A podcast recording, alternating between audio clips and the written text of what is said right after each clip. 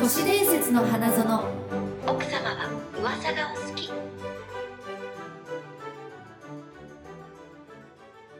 はい、はいえー始まりました。お久しぶりでおす。久しぶりです。イエーイ都市伝説の花篠さん園。イエーおイ久しぶりです。なんかね、あのー交互にプチをやってましたね。うん、ごめんねいろいろ。何がね、何が 私も忙しい時にやってもらったかごごちそうさまら。でしたじゃないなんだっけ。ご おごお久しぶりでした。じゃあそうなんでお疲れ様で しおた。疲れ様でした。お疲れ様でし本当にたそ。の説は。その説はどうもお疲れ様でした。ありがとうございまざいました。す。なんかうんあれですねうん、一ヶ月ぶりぐらいなんだって。うん、一ヶ月以上経ってる二人でのの収録やはっ。た。だからちょっと今日はうんあの生撮れるしね。そ生うやろ配っ信もかしつつっ。ていうことで。はい。あれです。よライブ始まってからうん。あやおトークライブうん。終わってからうんの初めての二人だよ。そうですうね。ん。えう。うんわー、そうだわ。確かに。ご感想などちょっと聞かせていただいてもいいですご感か。想だ。トークライブのご感想。はい。ああ、やっぱり。トークライブ。っていうのがそもそもしたことがなかったんですよ。私は。はい。なので、すごい新鮮でしたね。トークライブってこんな感じになるんだって。思いません。うん。緊張した？なんかみんな緊張してたよね。みんな緊張してた。んみんなやっぱトークライブってうんそんなに機会ないじゃないですか、ないまあ職業にもよるけうど、んなんかそうだね。そうそうそう私たちなんか特に。特にないですよねだからなんか呼んだまあ普段声優やってたりとか、ん。あのー舞台とか歌とかやってる人たちでも、うんトークライブっていうのは、何も芸しないんだ、だもんね。そう喋ってる そう私たちのだけ そう特技何も封印してね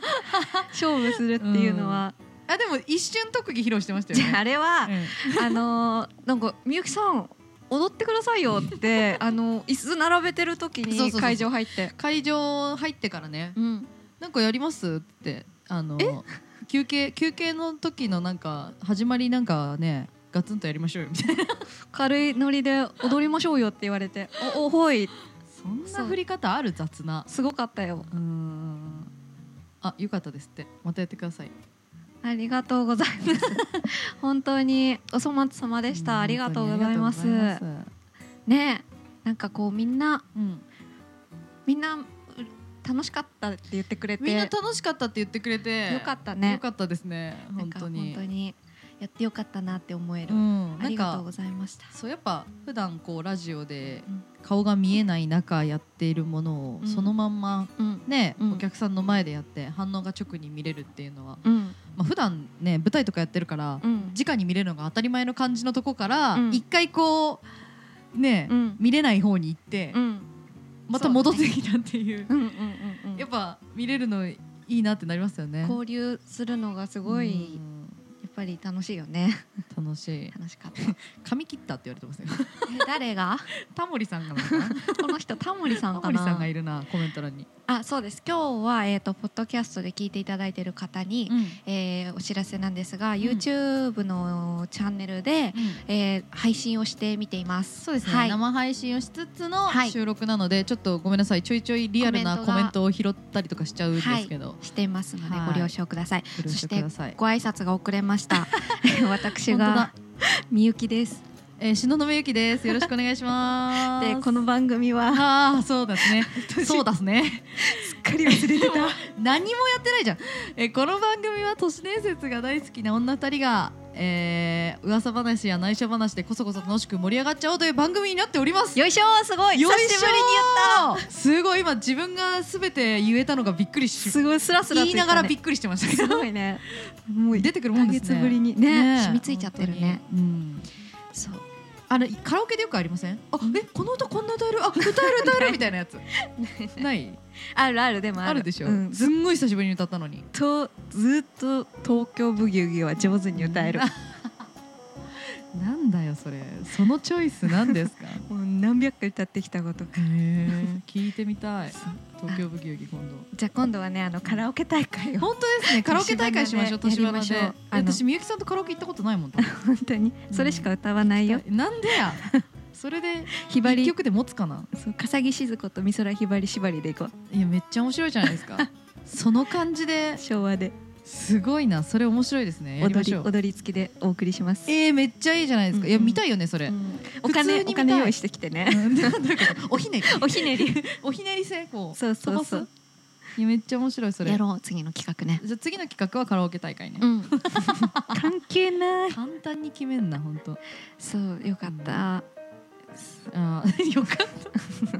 いやいやなんですかわかんないなんあか楽しいみとかそういうことうんそうそうそああなんかしのさんに言おうとしたんだよな。なんかいっぱい話があるって言ってませんでしたさっき、うんでも最近の話全部あの、動物園行ったとかさっき聞いたなそれそうどう動物好きだからさしのさん。うんうんうんそう動物ってすごいよね。いや知ってる全然関係ないくてごめんねみんな。何ですか草食動物ってさう、んうんうん肉好きすごいいいのシマウマとかキリンとかさもっさりしてんのうんにほー肉がねだけどチーターとか、はいはいあと肉食あとなんだっけえっとリカオリン違うカオリンねおリカオンリカオン、そうリカオンを見た時にさ、うん隣のお父さんが「カオリンだね」ってつまんない親父ギャグ言ってたらそれがずっと今 言っちゃったんだけど肉好き関係ないじゃんリカオンとかってそれ肉食でしょ、はいはいはいはい肉食の人って早く捕まえなきゃいけないから、んうん小柄なのねしまってるあしー、はいはいはいはいあ肉食った方がナイスバディになるんだと思ってそれ そうなのかな草そうなのをかな草食動物は象とか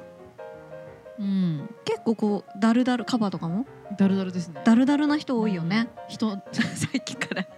人に例えてでるもけどそっか尊敬の意まあを込めて、肉だけ食ってれば、うんそのね糖にならないみたいなうんこうと、んですかタンパク質だから、そうねそうかもななんんかかしそんなに頻繁に食うもんじゃないしねそうなのよそ草う食動物とかもうずーっとひたすら草食ってそうじゃないですかそう1ヶ月に1回とかなんだよね食事がえ肉食動物そってんなに少ないのいやなんかこの間ディクスカバリーチャンネルみたいの見てたら、うんこの虎は1ヶ月間食事をしていませんとかってえかわいそうと思って肉そんな貴重なんだと思ってでも必要以上食べないってことだもんね、うんそうですねいやなんかあのあそれを発見したそう食物連鎖のこうう自然に逆らってる人間の汚さみたいのをやっぱ改めて思った動物園でした。あー 何その話っていうのをやっぱ面動白い物好きな人と動物園行きたいなと思って行きましょう今度今度行こうね、うんどうそれを配信してなんかあでもずっと言ってますけど、うんなんかロケ配信したくないですかしたい、ねしたいいいカメラ買わなきゃあ またまたまたみゆきさんのあのガジェットが増えちゃうん増だえよちゃういやマジでびっくりしますけどあの会うたびに1個ぐらい増えてる感じのレベルなんですよねま今日これ今日これみた今いな日のおすすめはこれです ちょっと聞いてる人にはわからないと思うんですあの YouTube で見といてください今日のおすすめ、これはですね、はい、すごいさあのもっとチャンネルっぽくしてあのあインターネットのあのこちらこちらで今す日のねおすはい商品はおすすめこちらえっ、とレレリークなんとかっていうやつなんですけ ど全然読めないんだユーチューバーみたいな、うねんあの広角レンズですあへーのレンズに挟むね、うんスマホとかの、うんうん、であの大体広角レンズっていうのはあの周りがうん、黒くこう歪んじゃうんですね魚眼レンズみたいのつうくと。んだけどこれはうん本当に、あじゃあ今見てる人これ普通の状態ですねここっから広角レンズを、ここからこのレンズをつけてつけるとみますするとおほらすごーい綺麗に綺麗にいきませんだからこう自こ撮こがり歪とまかないってことそうなんですほぼほぼ歪みがなくうん綺麗に映るししかもライトがついててえライトをつけるあ今ちょっとこうわかんない本当だ暗いあとえこうやってあ3段あいやで階もにみゆきさんの顔見てほらにほらちょっと明るくちょっと明るくなってだからこうなったかなこのおーこのライトうをんうんうん LED ライトで暗いところも自撮りができるっていあらすうごいわーお高いんででしもおょ高いんでしょって言われ来ててるますがこちら Amazon でうん2600円うわそうちょっどとっちねなのレンズにしてはどっちなのそれあの広角レンズにしては、あの結構広角レンズって100均もあれば1000円ぐらいなんですよ平均はねそうなんですねだからちょっと高い方です、うんだけど本当にこれは一番優れてると思う今出てる、広角レンズでへーなんか自撮り棒とかよりも全然いいしうんそうおすすめだおすすめってすいうごい話まあすごい安いお得って書いてあるよほらそほらほ らそれなりのそれなりのみんなほらでしかも私今広角レンズつけて気づいたんですけど、この上着う逆だった んですよ裏表逆だったんです けどちょっと今今ちょっと今着替えてほら今着替えて今着替えて今着替えますね言わなきゃわからなかったけどね本当またやっぱり二人だと何が起こるかわかんないですねちょっとちょいちょいこれやってこう西島さんのみゆきさんのガジェット通販ガジェット通販やってきましたただしあの売り上げは私には絶対いかないみゆのきさんでに何の、い何の得もないけど、これ一回なくして、うんあの気に入りすぎてもう一回買いましたから私二個目です、えそうー、リピールほどのそうでおすすめして購入した人二人いましたからもうそれだけの貢実献績してがるじゃんすごい、はいそうさあ やりますかやりましょうやりましょうオープニングだったわこれ忘れ てたオープニングでしたさあそれでは、はいえー本編に移りたいと思いよろましすくお願いしますよろしくお願いします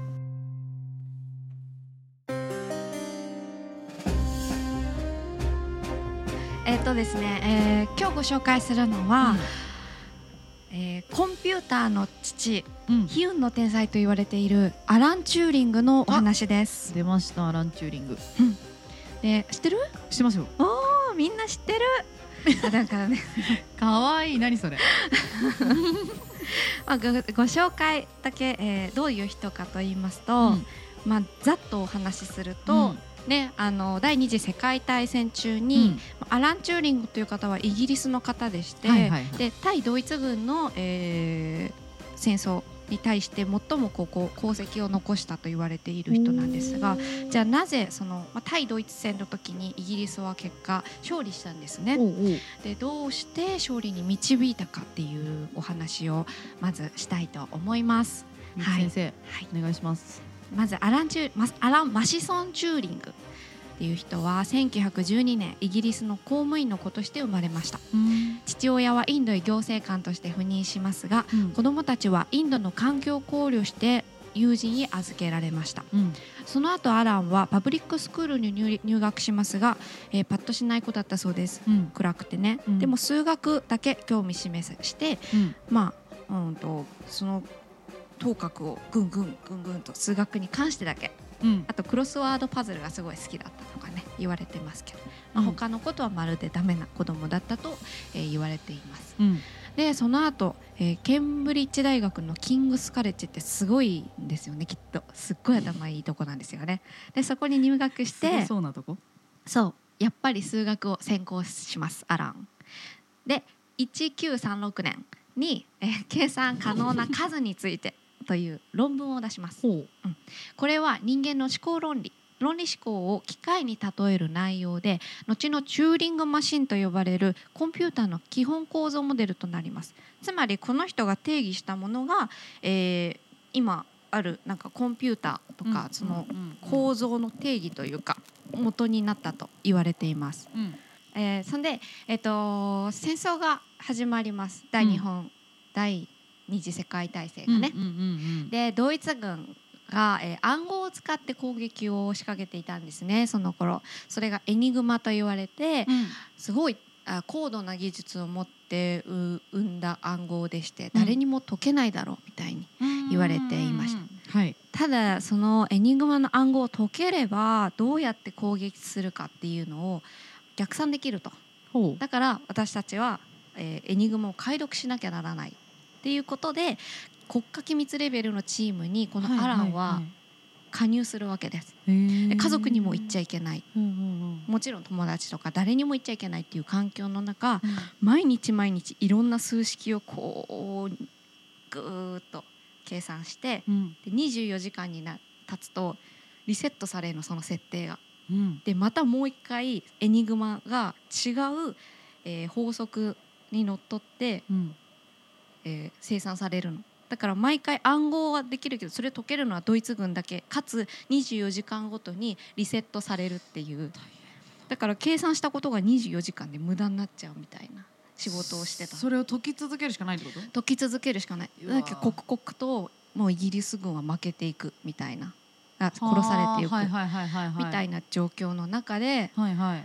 アランは考え出しましたはいこれ機械を作ってうん一定の法則を見つけられればこうのん全部を解こうとするからだけど例えばうん一定の法則にのっとってうん半分の可能性を、えー見出してそこからもう絞って絞って、えー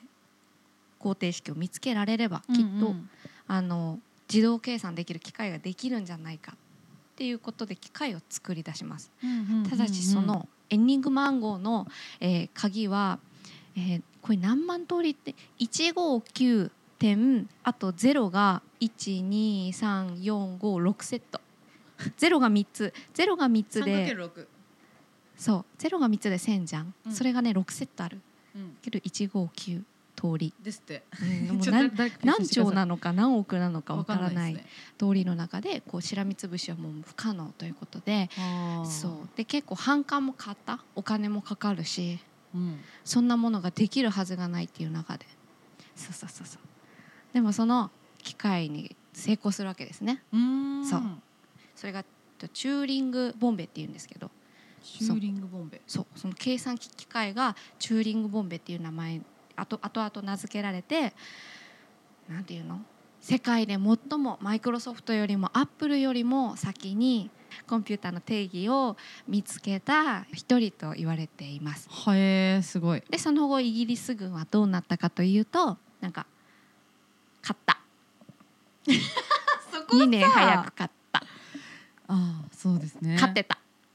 めちゃめちゃのこのんすごい詳しい説明の後のじゃあどうなったかというと勝った勝った勝ったそりゃもう勝っそりゃもう勝ったたねあのいやみゆきさんのそういうとこが可愛いよね本当あの大事なとこで放り投げる悪い癖そこが そ一番美味しいとこ放り投げるみたいなね勝ったそうなんかそでもね2年早く勝ってたのはそのい原因一つアランのおかげだなっていうあのーも言われてるぐらいただしうこれこれの人って本当すごいことを成し遂げたのねんうん科学と政治の両分野で偉業を成し遂げたって人はうんこれまでにいなくてそうチューリングマシンっていうのを開発したってことは科学でしょうんで政治にも貢献したっていうことでうんものすごく称えられるべき人なのうんうんでも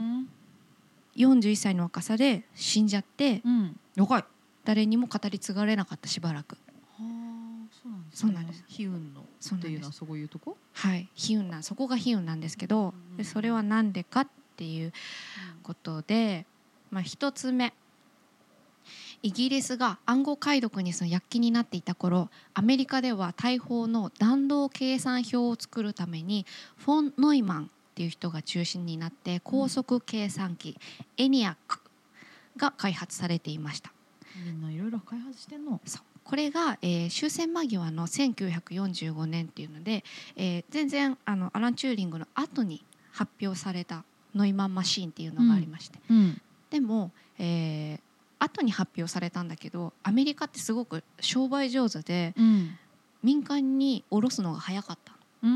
んでこれが今ある私たちが使ってるコンピューターの元となるえーうんうんうんコンピューターんコンピューターの元コとンなるピューターの元となるコンピューターわかるでし ょ。なんとなくお察しください。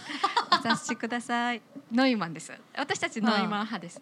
でね、その、はいはい専門家からも言わせると、チューリングマシンって、うんそのとノイマンマシンに大体分かれるんだけど、うんあの構造が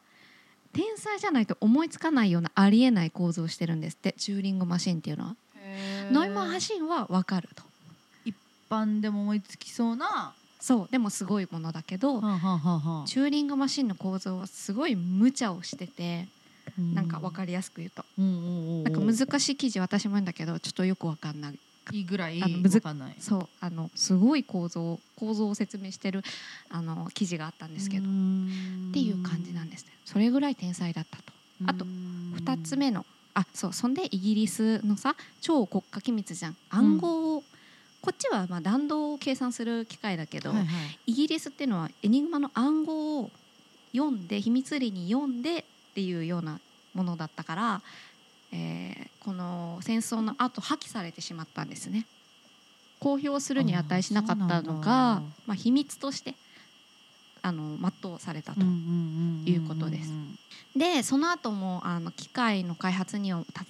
た携わったんですけど、うんこのアランさんは、うんコロッサスっていう機械ですねこれもノイマンよりは前に、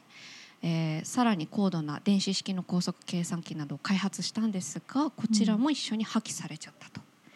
かわいそうだねだからわいそそう業績が残らなかったで2つ目の理由こ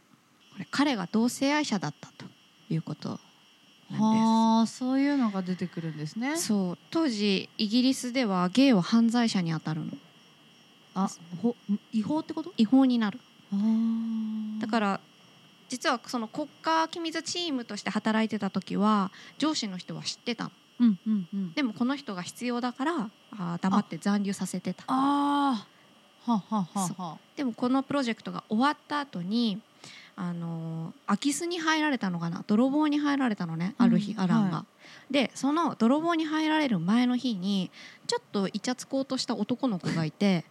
でその急に可愛くなるそうそうでその男の子が、えっと、アランの家を泥棒しようと企てたっていうその犯人直接の犯人じゃないけど、うんその子がちょっと悪い子であそうなんですね関係してたのね、はいはいはいはいで捜査進めるにあたってそういう関係が全部バレちゃってあー明るみに出ちゃって、はいはいはいはいなんだこれはみたいにで泥棒に入られたのにうん捕まっちゃってゲイでえー、そういうのあるんだ、そうでその裁判うんになって、じゃあどうする、処分どうするかってなった時にあのー入国するかと、うんそれか、女性ホルモンを打つかって聞かれたのうんそれでいいのそそんうな女性ホルモンってなんか当時それも適当でうん男性ホルモンを打つと性欲が増進されるっていうふうに考えられてて、じゃあ逆に女性ホルモンを入れれば性欲減退するんじゃないかっていう結適当構ですねそう裏付けのないまま、あでホルモン注射を打つ方を選んだと。ほうあらほうほうほうそうで有罪が確定してからその入国の代わりにホルモンを打ち続けたアランなんですが、えーさらに追い打ちをかけるように新聞のネタにもなってしまってうーん世間で広く知られることになりましたかわいそ図らずもそのゲイで知られるといううすごい人なのにそしてついに6 1954年の6月8日アラン・チューリングは自宅で自殺するあら一応その自殺っていうにあの確定状況がないままですね自殺かもかもなんですでも、えーまずリンゴがかじられたリンゴが手元にあったことほう、で生産カリがの空瓶がその辺にあったっていうことから、ん生産カリを、えーリンゴにつけてうんかじってうん、自殺したんじゃないかと、毒リンゴじゃんそうっていうのもアランは昔から白雪姫が大好きでってここで急に出てえーエピエピソードなんで、まあ、本当かは定かじゃないんですけど自分が白雪姫にこうメタファーとしてうんリンゴを食べたと、でもそれって白雪姫って殺されてるじゃんお母さんに、うんあれれのお話の中では。だから僕は国家に殺されましたっていうメッセージを伝えたかったんじゃないかって考察する人もいれば超おしゃれおしゃれじゃんだってうんアランってすごい頭いいからただ死ぬわけには確かにいかないはいはいはいはいから、まあそんなことやっててもおかしくないなと思うしあとなんかねリンゴをよくよく本当は調べてなかった警察はっていう説もあるほうほうほうで生産カリがその辺に転がってたから、うんでリンゴをかじられた後だったから、うんリンゴに生産カリがついたかどうかも調べずに調べてないんですねそう決定を下してしまったああとは国家機密だから敵国か自分の国がうん工作して殺したっうんていういろんなねここが都市伝説なんです けどそうここそこが都市伝説なんだそうそうって言われてるなんかいろんな話があってへそうそうえでもおしゃれですねなんかおしゃれ死に際がおしゃれっていいななんかそうですねでなんかそのね55年後に2009年ですねえっとイギリスの首相がうんまあ、その間に結構アランを擁護する団体が立ち上がってうん「謝れ謝れ」みたいな運動がずっとあったんですやっぱり。うんで、えー科学界とその同性愛者側の両方からうん言われ続けてついにイギリスのゴードン・ブラウン首相っていう方がアランを同性愛の罪で逮捕したことを謝罪したうーんで銅像も建てて改めて評価をされた55年後その後あのチューリング賞っていうのがあるんですけどはいこれがねあのコンピューター界のノーベル賞って言われてるうん名前があるのね今グーグルがスポンサーになってやってるそのか界隈ですごい人に贈る賞みたいのがあってこのチューリング賞っていうのはこの人の名前をたたえてやっているそうです。うんでこういうね同性愛の偏見が導いた悲劇っていうのもあるこの人がもし生きてたらもうちょっと世界は変わってたのかなっていう話なんですけどでもう一つ面白いのがはい最後にあのこのアラン・チューリングっていうのはさっき言った人間の考え方に例えてコンピューターを分析した人なのね。うんってことは一番突き進めていくと AI を作ろうとしてる考え方に近かったんだって。でへえ今この時代にそうこの時代にでそのアランがいつも常に掲げてたのは、うん人間の思考を機械が超えることはあるのかってうんいううんのを問いただしながらいや問いかけながら仕事してたんですけうど、んでアランがその生きてる間にチューリングテストっていうのを開発したんですね。うんこれは簡単なもので機械が、えーコンピューターの前に、まあ、私とかシノがこうやって、はいえー話しかけて会話するっていうはいでコンピューターと私が会話してはいこれが本当の人間かコンピューターかっていうのを私たちが当てるっていうあー会話してる相手がどっちかわからないわからない状態のまま、でうん、これはチャット相手なのかああえいうテストそれやってみたいそうチューリングテストっていうのはあらゆる層とか階層の人たちを相手に今までやって統計を取ってきてでそれが一回も見破られたことがん見破られてるんだって見破られなかったことがないんだってこれはコンピューターだって当てられるってこと当てられちゃってる、はいはいはいはいってことは人間側の方が上,、上っていうかううんところがうん、初めてこれを超えたっていうのが4年前にあってえ怖っ2014年チューリングテスト初めてパスする AI が現れましたでこれがええウクライナの13歳の少年を装ってますはでウクライナの少年だから勉強ができないあはあ英語が第二言語っていうところでちょっとさうんあの英語の順序が違くてもうんうんうんバレないじゃんうんうんうんうんうん確かに確かに確かにそれで完全に騙し切ったっていうこともあっていやこ怖っこれはねまあさすがにちょっと汚いよとかいろんなこう賛否両論あったのそこまでしてああそそその条件をつけるっていうことがねそうだけど、うん一番大事なのはそこまでしてコンピューターが人間を超えようとした執着、えこの設定自体もコンピューターが考えてるってこと考えたのウクライナのとかっていうとこもそそれやばいっすねう、うん、コンピューターがそ自れ分でめっちゃ面白いじゃんそうあえてグレーなところを選んでうわ怖っそうでこの審査員がはいいはろいんな、やはいはいっぱコンピューターに詳しくない人からはいいろんな人たちを選定してて、うんその中の30%以上騙せればうんパスするっていう基準なんですね。でね今回は33%を騙すことに成功したんですけどなんかそんなのさコンピューターに詳しくない人を相手にしてるからだよっていう声もあったんですね、うんでもそれがほとんどじゃんいやそうなんだよね世界そっってちじゃん そっちじゃんねそうえー、それすごい面白いないや設定から作ったらもう勝ちでしょだってそうねそれがこできがたらずるいとかじゃないじゃんだってもうそこがさ人間的思考というかさそうねそこなのそこがすごい人間っぽいじゃないそこじゃんね、だ一か番らすごい のアラン超え始めちゃってるよっていうえー、やばえそう来てるなでこの話はそうあのコメントの方にもありますよまさに今私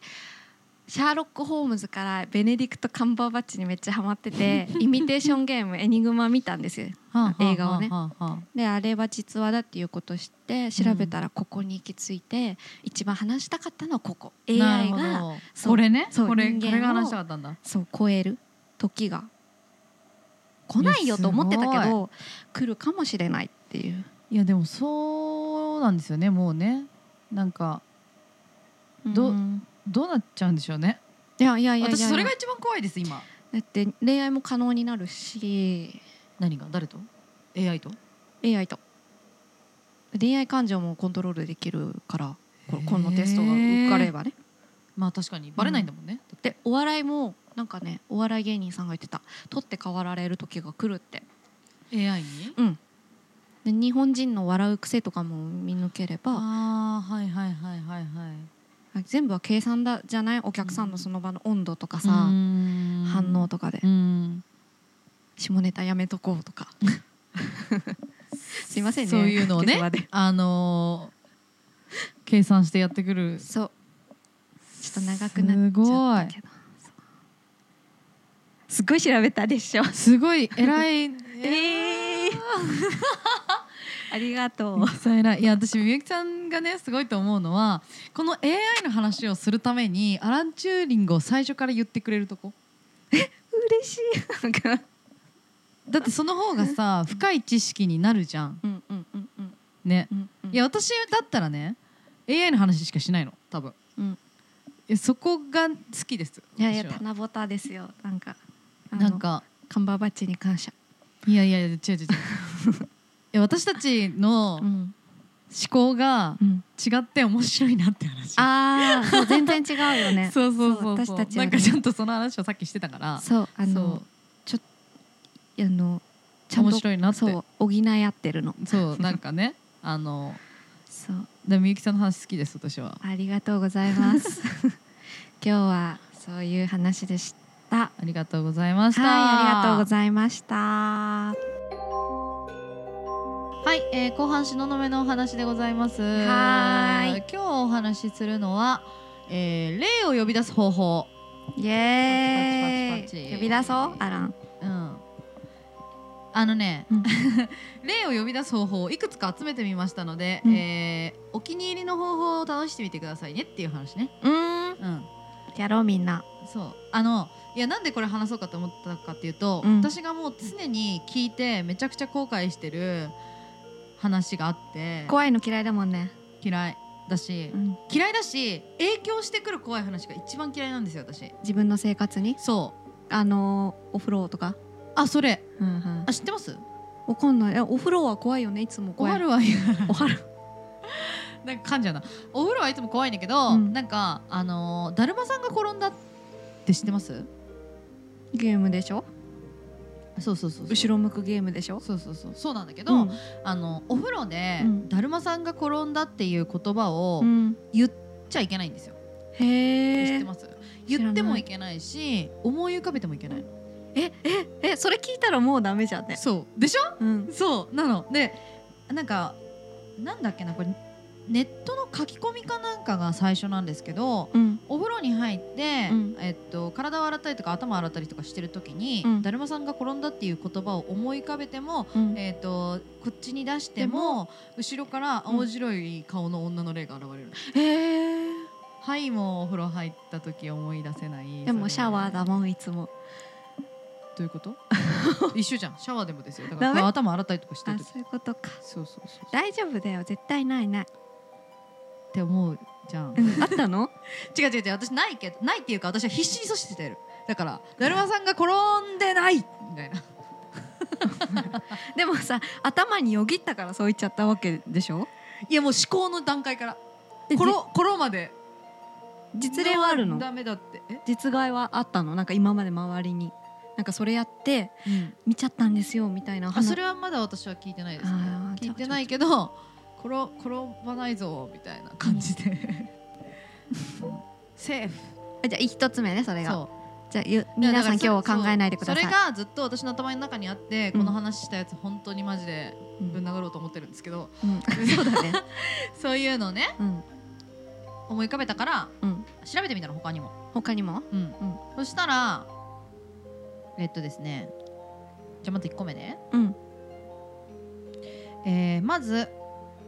ああ一個こ目れだは一個目うんあ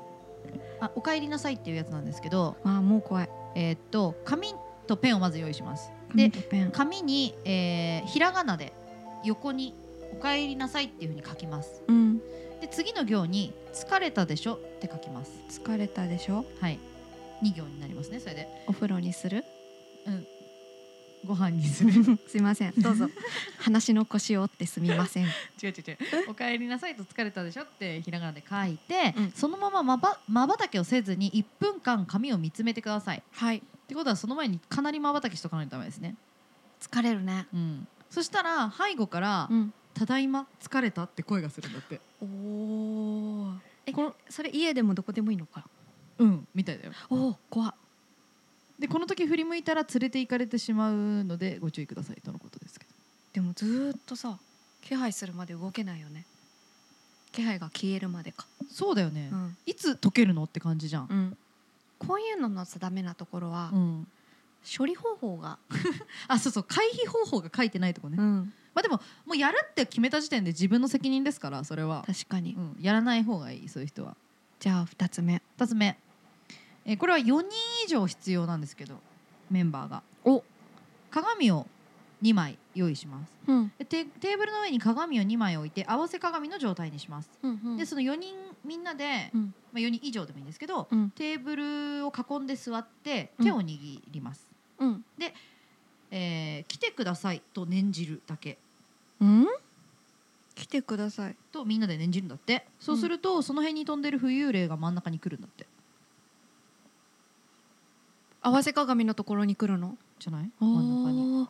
でも見えないかったら見えないよねまあ、来てるかもしんないけど、うん見えなくて終わる可能性もありますよねこっくりさんみたいだねちょっと確かにうんそれも帰りどうするの書いてないだからもうね呼び出したら最後じゃないですか最 後そこも覚悟してやってくださいとうんダメだよねお化けと遊ぼうとしちゃねあもうちょっと言っていいですかあどうぞどっちがいいかな。えっとね、 えっと椅子を2個用意します。はいで、椅子を2脚向かい合わせにします。うんで、片方の椅子に座ります。うんで、とにかく一人で喋ります。漫談でいいかな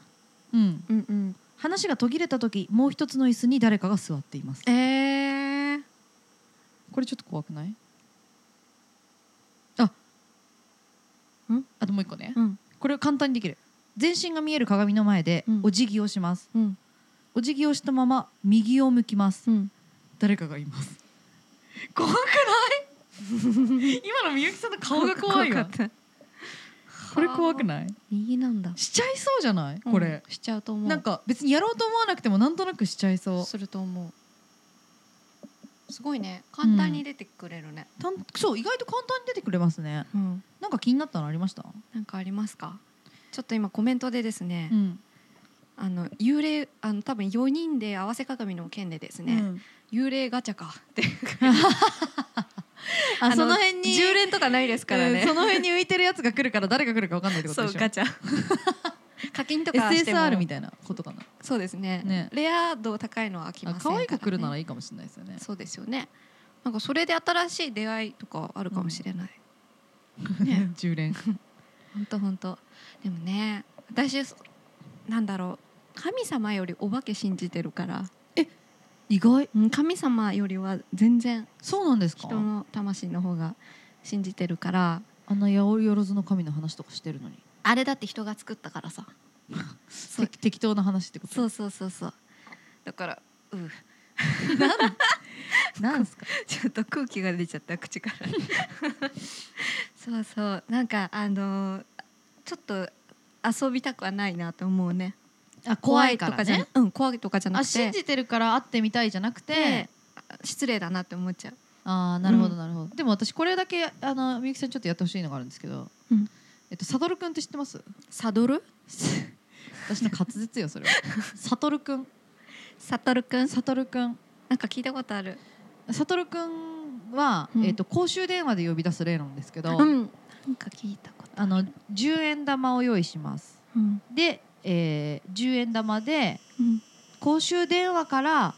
自分の携帯電話にかけますうんうんううんうんんうん自分の携帯にかけるのねそうでえっとえーっとですねでかけかけたらうん呪文を唱えますえ LMS ーっと違う「サトルくんサトルくんおいでください」うんとまず言ってその後に「サトルくんいらっしゃったらお返事くださいこっくりじゃ」ねと言います、うんえー、とで唱え終わったら公衆電話を切ります、うんそうすると,、えー、とあです切った後は自分の携帯の電源を切っておくらしいですはいそうすると電源を切ったはずの自分の携帯電話に24時間以内に電話がかかってくるとへえで悟君らしいですよそれがねえこの間さ電話かかってきてたじゃん自分の電話番号から、はいはいはい、やったサドルくんやったやってないよえやってないよそれじゃないでもそれなのかな誰かがやったんだよそれか怖っえどういうことですか私の携帯にかけてそうそ かかっちゃうねあれそれいいのそれそれは他の人にもかけられたらやばくないですかでもさ電源を切ってるってことが条件だから、うんうんうんシノが電源を切ってる時に私がやったらいや私でもそのかかってた時は切ってたよかかってきた時は、電源うん、ほらドッペルゲンガーシノのドッペルゲンガーが電話したんだよ、いや直接来いやだった ら私のドッペルゲン ガそうシノはーなんでそうやって二酸化合っ攻てるん撃ですしよてくんねんそう合ってないか私のドッペルゲンガーだんだん近づいてきてるんですよねさいやいやいやいやサドルくん怖いわいやでもサドルくんチャリンコの例だなっていうコメントがあなんかあるよね駐輪してたらさサドルだけないみたい な電話して探そうね サドルだけあのブロッコリーに変わってる事件でしょそれさそれさなんだっけそれトータルテンボスだよそれ大村さんがさいたずらしてさサドルをねあの相方さんのサドル抜いてアフロの方えでそブロッコリーを入れたんだっそうだっていうのそしたら電話してなんかもう興奮しちゃって「うんおい俺のサドッコリーは!」って。誰もが混ざっちゃったっていう今どうでもいい話思い出したトータルテンボスの藤田さんの話ねだそうです皆さめっんちゃ面白いじゃないですかそ れそうなんだっけ今日あ例ねなんだっけそうみんな例はダメだよ紹介しといてそうね本当ね、うんあの別にこれを試してもあの年花で責任は取れませんので本当にそうですよぜひあサトのルくんとお友達になろうがなろうが自分の携帯から自分の携帯番号からかかってきた時は気をつけてくださ気いをつけてくださ出ないいねでくだ本当さにい詐欺の可能性がありますから本それ当はね本当あの人間人間がやってる可能性ありますからそうですよ本当にありがとうございますありが今と日うごもざいます いいんですかねこん なんで急にサドッコリーで全部持ってかれちゃいましたからねあー楽しかったあー楽しかったありがとうございましたありがとうございました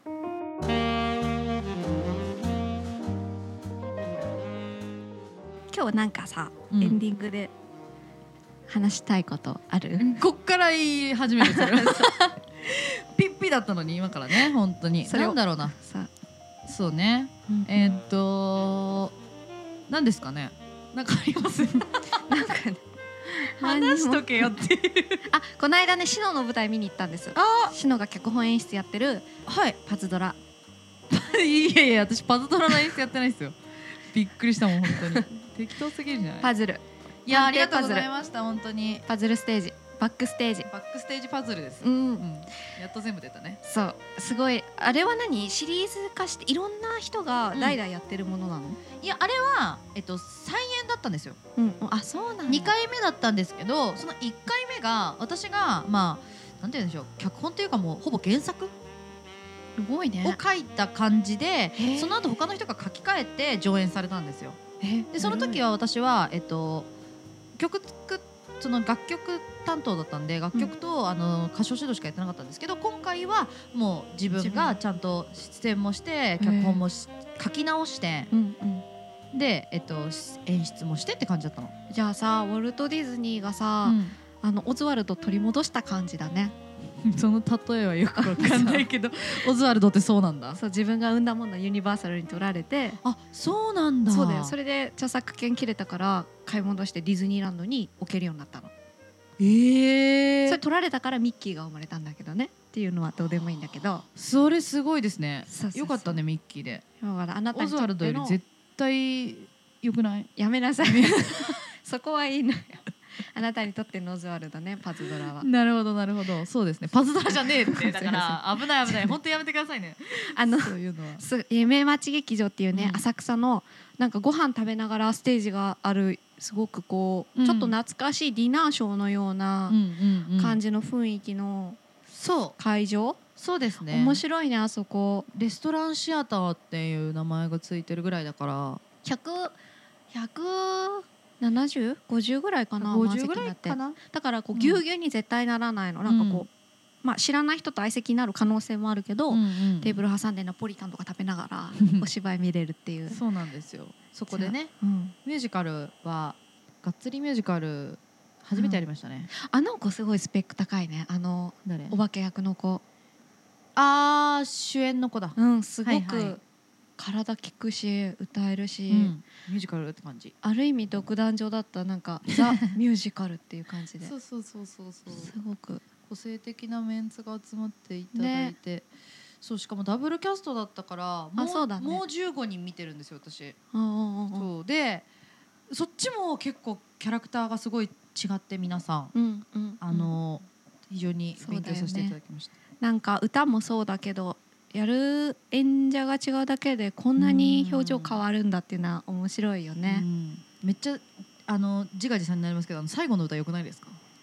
うんうん 最初の歌も好きだよ。なんかあ本当？うん。だそれも作ったの？あのねそうそう作曲は頼んだんですけどこういう感じの曲がいいんですよって言って、結構私の要望を出しまくってへ書いてもららって、で作詞は全部私がしたあそうなんだ。そうなんです作詞もするんだ。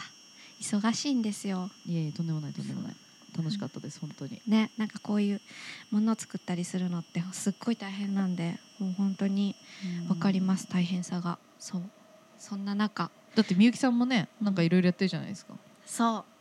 最近はなんか言うことないんですか最近まださっきの可愛い写真のやつと か何可愛い写真リツイねートしてたやつあ10月にあでもそれこの間ちょっと話しあた本当可愛い写真あうんあば戦隊のやつかなそうそうそうそうそうそうまあなんか秋にね発売される DVD みゆきのさねんが DVD で見れるぞあの話座談会するのああの、歴代のヒロインの人たちとなんかあの時ああだったよねとか交換するならこの役やりたいよねとか話すんだけど、うんまあまあまあまあまあまあ寡黙でしたよ私 なんで借りてこきんたなにこ猫このでよう喋っにてるのにそうやっぱこう表方の人たちをキラキラしてるからいやあなたも表方でしょうよいやだってあのリツイートの写真見てほしいんですけどめっちゃ可愛いですよ全員可愛いけどうちのみゆきさんが一番可愛おいの母さんが言うやつや身内なんでだ一か人らだけよ暗い服着てんのよくやるねえなんでみ みゆきだけこの変なエンジ色の服着てんのみんなパステルの黄色みとんなパかステルとかね白とかなのにそう花柄とか着てんのに一人だけエンジの服着ちゃって本当そうに可愛い裏方なんで私は可ね愛いんですよ本当に私この間私の知り合いの人からこっそりみゆきさんの過去作品を買いましたっていうねえ連絡が来た えー、えー、えそうレンジャーそうですかってそうですかって言うしかないよねシノはねいやいやあのねすごいほっこりした気分になりま しえた楽しんでくだいさいって言って母親だそうそうそういや嬉しい、ね、そうそうですかいやいやでもね本当まだ詳しくはあんま言えないんですけどあの、うん12月にねちょっと楽しいことをやろうと思ってて、なるほどなおじよくここに出てくれるなおじいと企画してあら大きなものをやりたいとでそこでもちろ楽しんみシノも巻き込みたいとそう思ってて私はねゴミ拾い 担当だいやいやいやもうこの思考の人が本当に必要うん でなんていうんですか私たちはすごくその他の分野が得意なのでこううん都市伝説っていうのに関してはすごくあの興味を持った一般の人たちレベルなんですけど そうですねライトですねすラごイトくた好きなんだけどね好きな好きなりにね、私たちがこれから作る作品にうんちょっと売り込みたいなと思っおーていいですねでなんならそれを今回コンテンツとしてうまくいけばうんいろんな地方に展開してって、うんで長く長くでそこにうんちなんだ都市伝説を混ぜながらいやめっちゃ楽しいそれ楽しいエンターテインメントにめっちゃなっ楽しいですねたらね若い子もなんか興味持ってくれると思うし、うん好奇心から地のものだったり歴史とかだったらこう「へえすごいこんなことあったんだ」ってつながるようなうんうんうんうもんうんのを目指してちょっと今企んでますのでしかもすごいレベルの人たちが協力してくれるっていう今すごい今から楽しみですねぜひあの12月ですね、はい開12月けといてくださいっていうしかまだ言えないけどあのゴミ拾い担当として開けいとやいきまやすいやいやいやもう本当お願いし ますいろんなことお願いしますありがとうございますいや楽しみだなそれははいぜひ年花のみんなはマストでマストで出席してくださ、はい い年花のリスナーの方はマストで出席してくださいマストですありがとうございますはい、ということで、はいえーここで一旦切りますが、はいえーラジオの方は、はいちょっと時間があと20分ぐらいあるので、うんえー、とコミュニケーションタイムをここで YouTube の方だけでしたいと思いますあ。りがとうございますで、えーログは残しておくのでもはしい気になった方は、えー YouTube から入って見てくださいはい、見てくださいでは、ではえー、なんだっけうんうんこの番組は、えーあくまで噂話で、えー、真意のほどを証明するものではありませんイエーイ上手イエーイ それではすごいすごいなそれではまた奥様皆様、えー次回も都市伝説の花園で、えー秘密のおしゃべりをごごきげんよう